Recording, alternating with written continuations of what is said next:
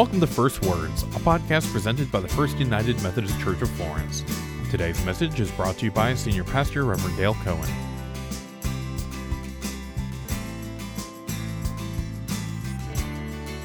We're continuing our journey toward loving our neighbors in the way that Jesus loves us. But I think today I want to say that we're at an intersection. Most of us live with the illusion that love just happens. We talk about love as if we're merely victims of a fickle emotion that haphazardly waxes and wanes like the moon's cycles. The truth is that love is a choice that requires commitment and discipline, two traits that are, that are at odds with our culture's preoccupation with the selfish pursuit of instant gratification. We want love to be easy and stress free.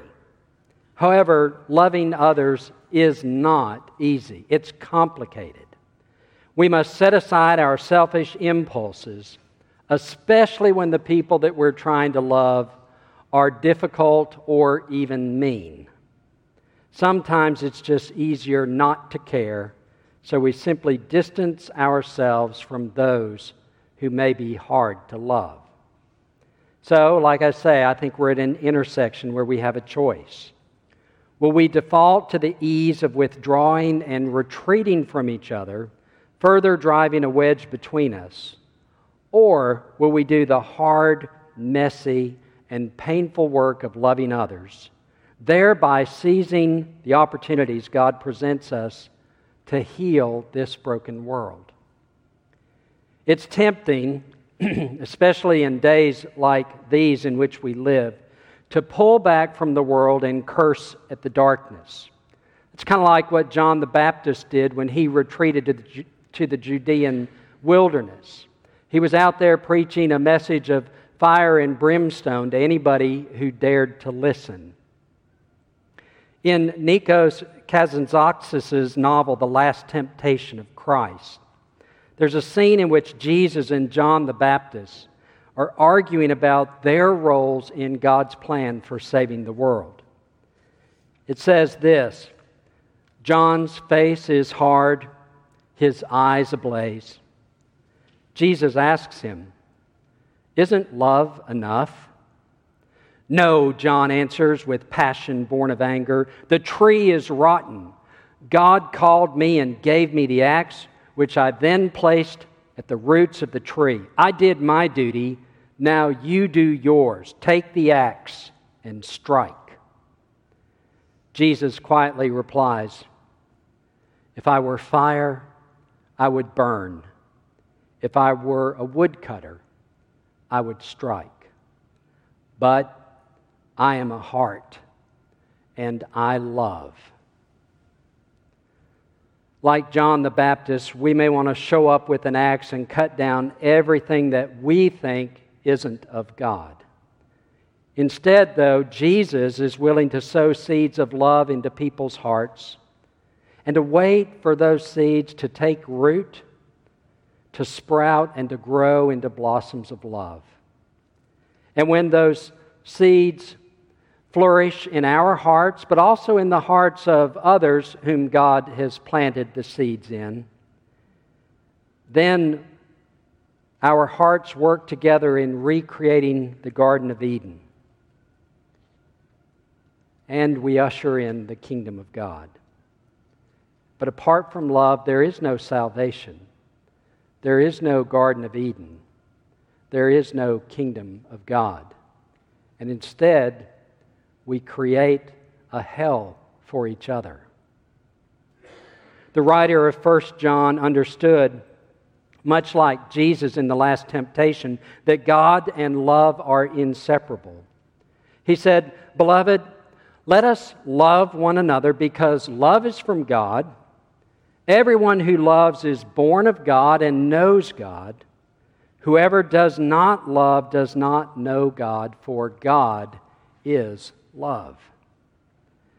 I think what the author of 1 John is trying to help us to see is that when we try to separate God from love, we diminish God, making God less than God is. Therefore, to act unlovingly, to deny love in any way, is to deny God. I love the way John Wesley wrote about this in his notes on this passage, in his scripture notes. He said, God is love. This little sentence brought St. John more sweetness, even in the time he was writing it, than the whole world can bring.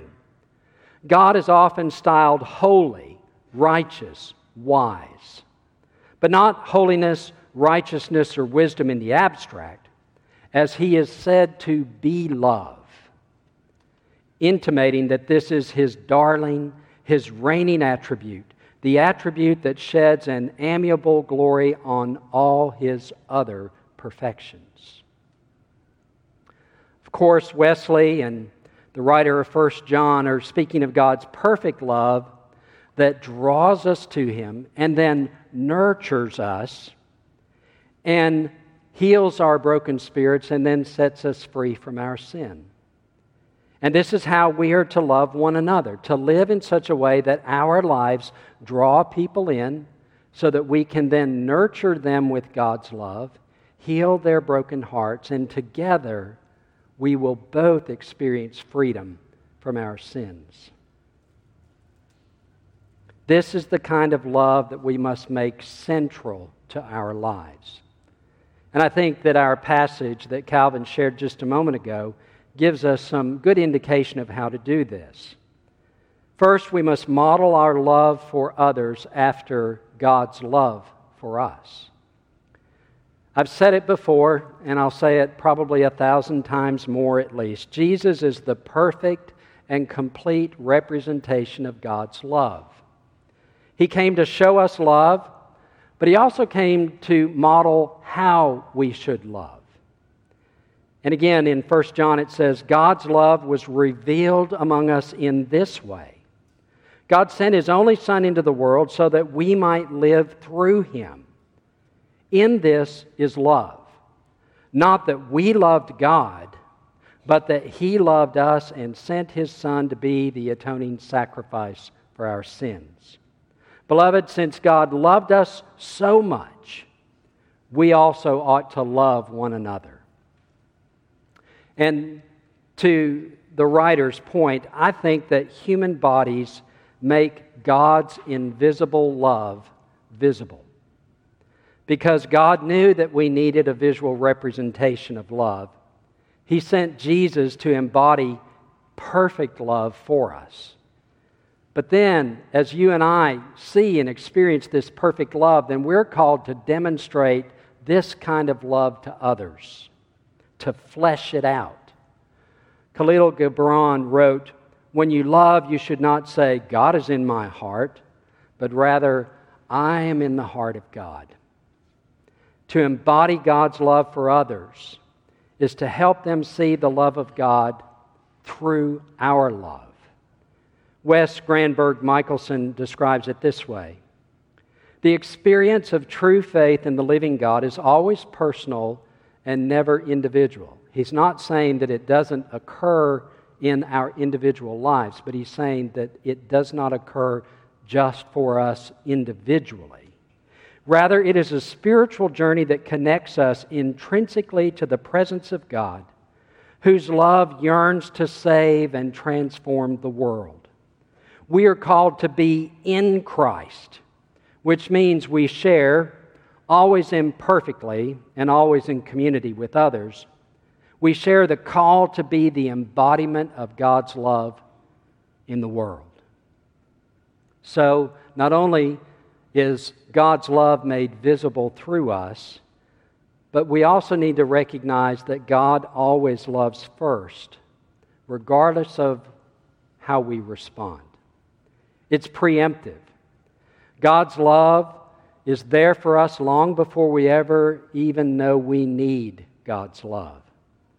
Loving first must become our default position too.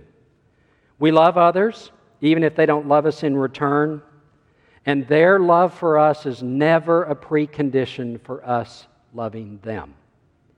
One day, a little boy wanted to stay out playing in the yard. It was getting dark, and his father called him inside. But he didn't want to come in. And he began negotiating and bargaining with his father, trying to convince him that he needed to stay out a little bit longer. But his father wouldn't budge, and so finally the little boy said, I hate you. And his father just rather calmly said, Well, son, I love you. And the little boy just got even more fierce. He said, I hate you. And his father said, Son, I love you. And the little boy blurted out, Don't say that. And he said that because he knew that there was no way he was going to win against his father's love. And that's true for us too. We may push back against this whole idea of loving, but love wins out.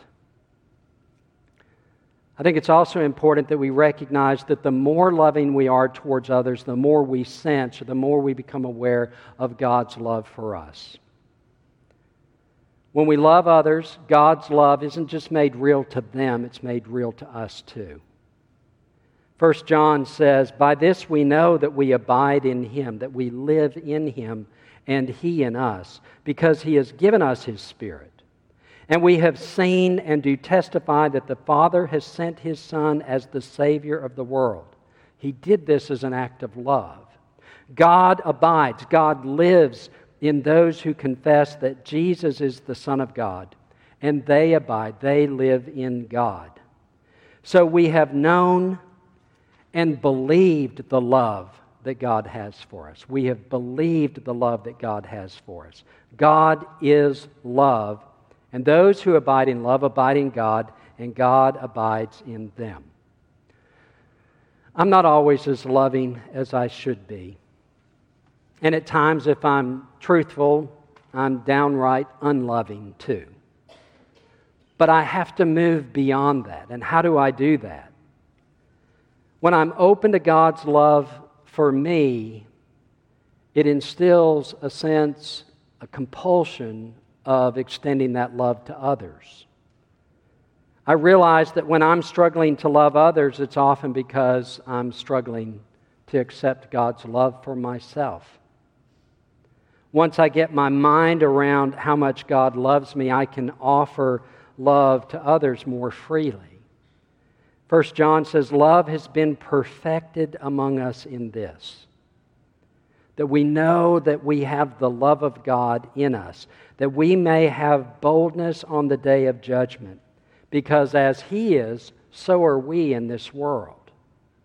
That abiding, that living in us. There is no fear in love, but perfect love casts out fear. For fear has to do with punishment. And whoever fears has not reached perfection in love. We love because he first loved us. Now, I was very fortunate. I had very loving parents. My father was a strict disciplinarian, but it was always done with love. When I would do something and my father would get angry and I knew discipline was coming, although I didn't feel good about the discipline that was to come. I did not live in fear. My only fear was the fear of disappointing my father. I didn't have to fear for my safety or my well being. Perfect love casts out fear. Fear has to do with punishment. My father didn't punish me, he disciplined me, redirected me through love. When we love God and we seek to live in love with others, then fear vanishes from our lives. Where there is love, we have nothing to fear. Therefore, since God loves us, we have nothing to fear. And if we love one another and continue allow love to be our motivation for everything we do, we have nothing to fear, not even from each other. Now, my third point is possibly the most important, at least for our witness as a church. We need to recognize that love is the proof of our faith. First John says that it's impossible to love God and to hate others simultaneously. John wrote, Those who say, I love God and hate a brother or sister are liars. For those who do not love a brother or sister whom they have seen cannot love God whom they have not seen. The commandment we have from him is this those who love God must also love their brothers and sisters. So, apart from love, there are no meaningful relationships. We can't be in a meaningful relationship with God if it's based on fear, it must be based on love. We can't be in meaningful relationships with each other unless it is based on love. Love is the source of all meaningful relationships because love is the most potent force in the world. Alice Gray wrote how in 1920 Lewis Lawes became the warden at Sing Sing Prison in New York State, a prison at the time that was considered to house some of the worst offenders in the world. It was a dangerous place. As a warden, Lawes instituted reforms and turned what was described as a hellhole into a model prison for rehabilitating offenders.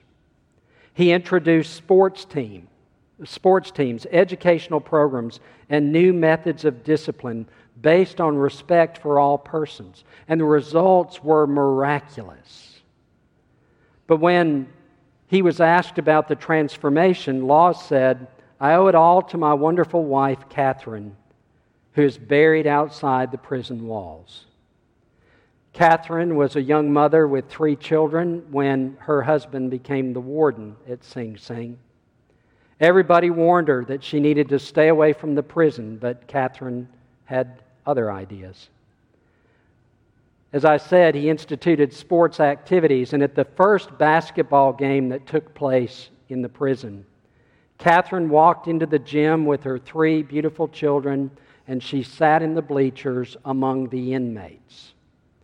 And this was her perspective. She said, My husband and I were sent here to take care of these men, and we will take care of them, and I believe they will take care of me. I have nothing to worry about. Catherine learned the names of the prisoners. She even studied their criminal records.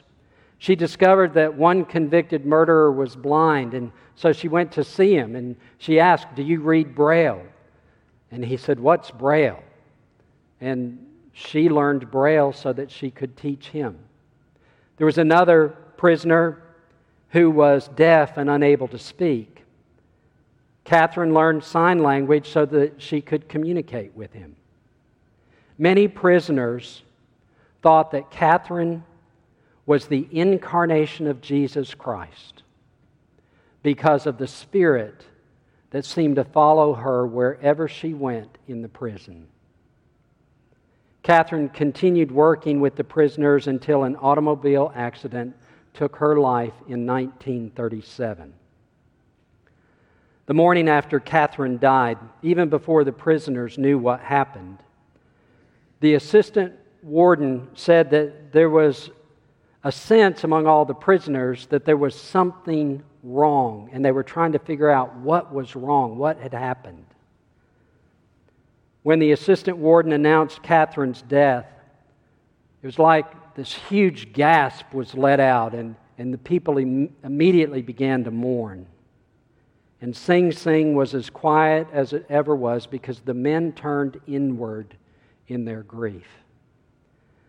The following day, her body was lying in state at the warden's house, which was about three quarters of a mile outside the prison gates. Mourners would come and offer their respects at the house. As the assistant warden took his morning walk that day, he noticed that a huge crowd of prisoners had gathered there at the main gate. Their eyes were filled with tears as they looked toward the house, the warden's house. And the assistant warden said to the guards, Open the gates. And he told the men, You can go but be back here in two hours. And the men walked that three quarters of a mile to go and stand in line to express their grief over the passing of Catherine. And every single one of them came back. They were different because they had experienced the power of Catherine's love. And it changed their lives forever. You see, love has that kind of power. The problem we face is that we don't trust love to transform the world. And that's why there's a war in Ukraine right now, because we don't trust love. That's why there was a shooting in Buffalo, New York last night, because we don't trust that love is enough. And a shooting the night before in Milwaukee. And the reason that we continue to hurt one another and divide one another, it's because we don't trust that love is the way until everybody is willing to give love a chance. We'll never see the full power of love at work. And if by some miracle we and everybody else finally decides to give love a chance, we'll see what the kingdom of God is really like because then we'll be living in it. Love is the way. Give love a chance. In the name of the Father, and the Son, and the Holy Spirit. Amen and amen.